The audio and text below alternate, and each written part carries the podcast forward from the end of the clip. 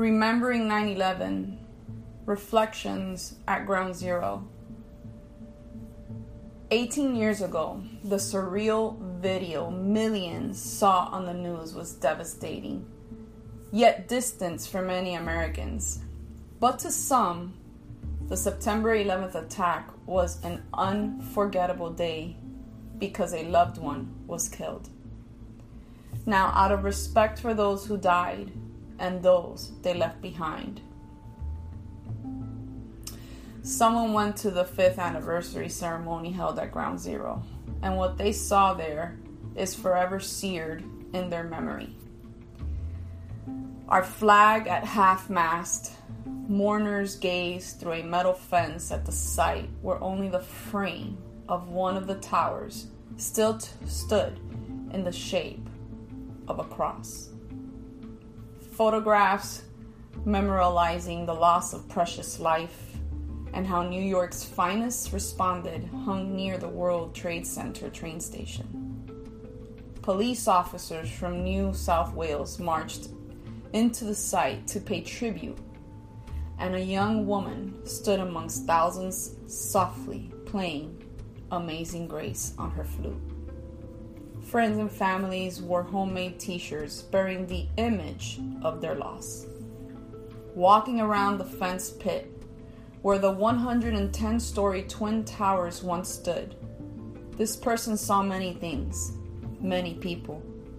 This person will never forget one middle aged woman who passed by her with tears flowing freely down her cheeks. She took deliberate steps facing forward, not looking to the site that represented such loss. This person felt ill like someone had taken her breath away. A part of her pain rubbed off on that person.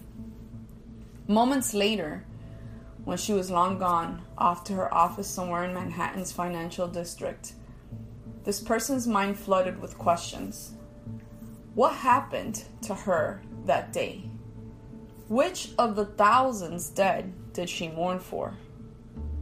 That's when it really hit this person. She was just on her daily commute to work.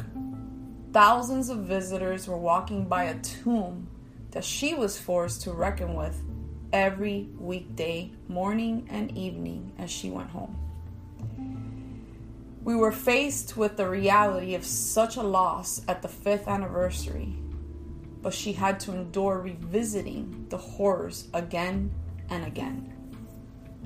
Soon, the sounds of bagpipes and drums filled the empty space of the square shaped hole in lower Manhattan when the ceremony began that Monday morning in 2006. Moments of silence quieted the city block at the first hit, the second at the first tower falling, and when the second crumbled down.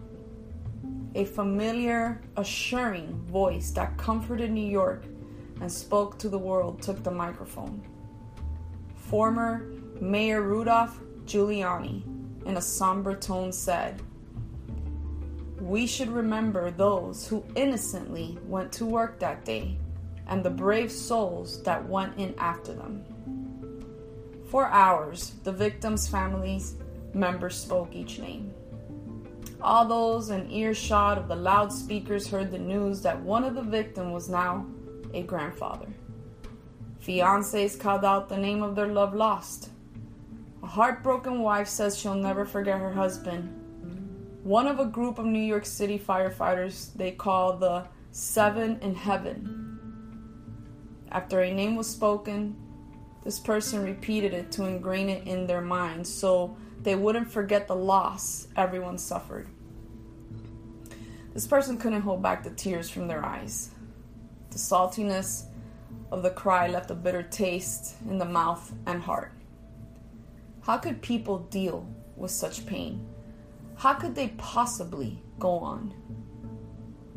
That's when our cry became God, help these people be their life giving source when they are too weak to take another breath.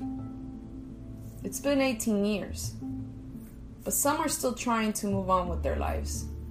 There's still pain, hurt, confusion, and grief. It takes time to heal. Even these years later, as believers in the one who gives us peace, we should continue to pray. Honor those who died by remembering there was a face, distinct beloved personality, a precious life to each name uttered at ground zero.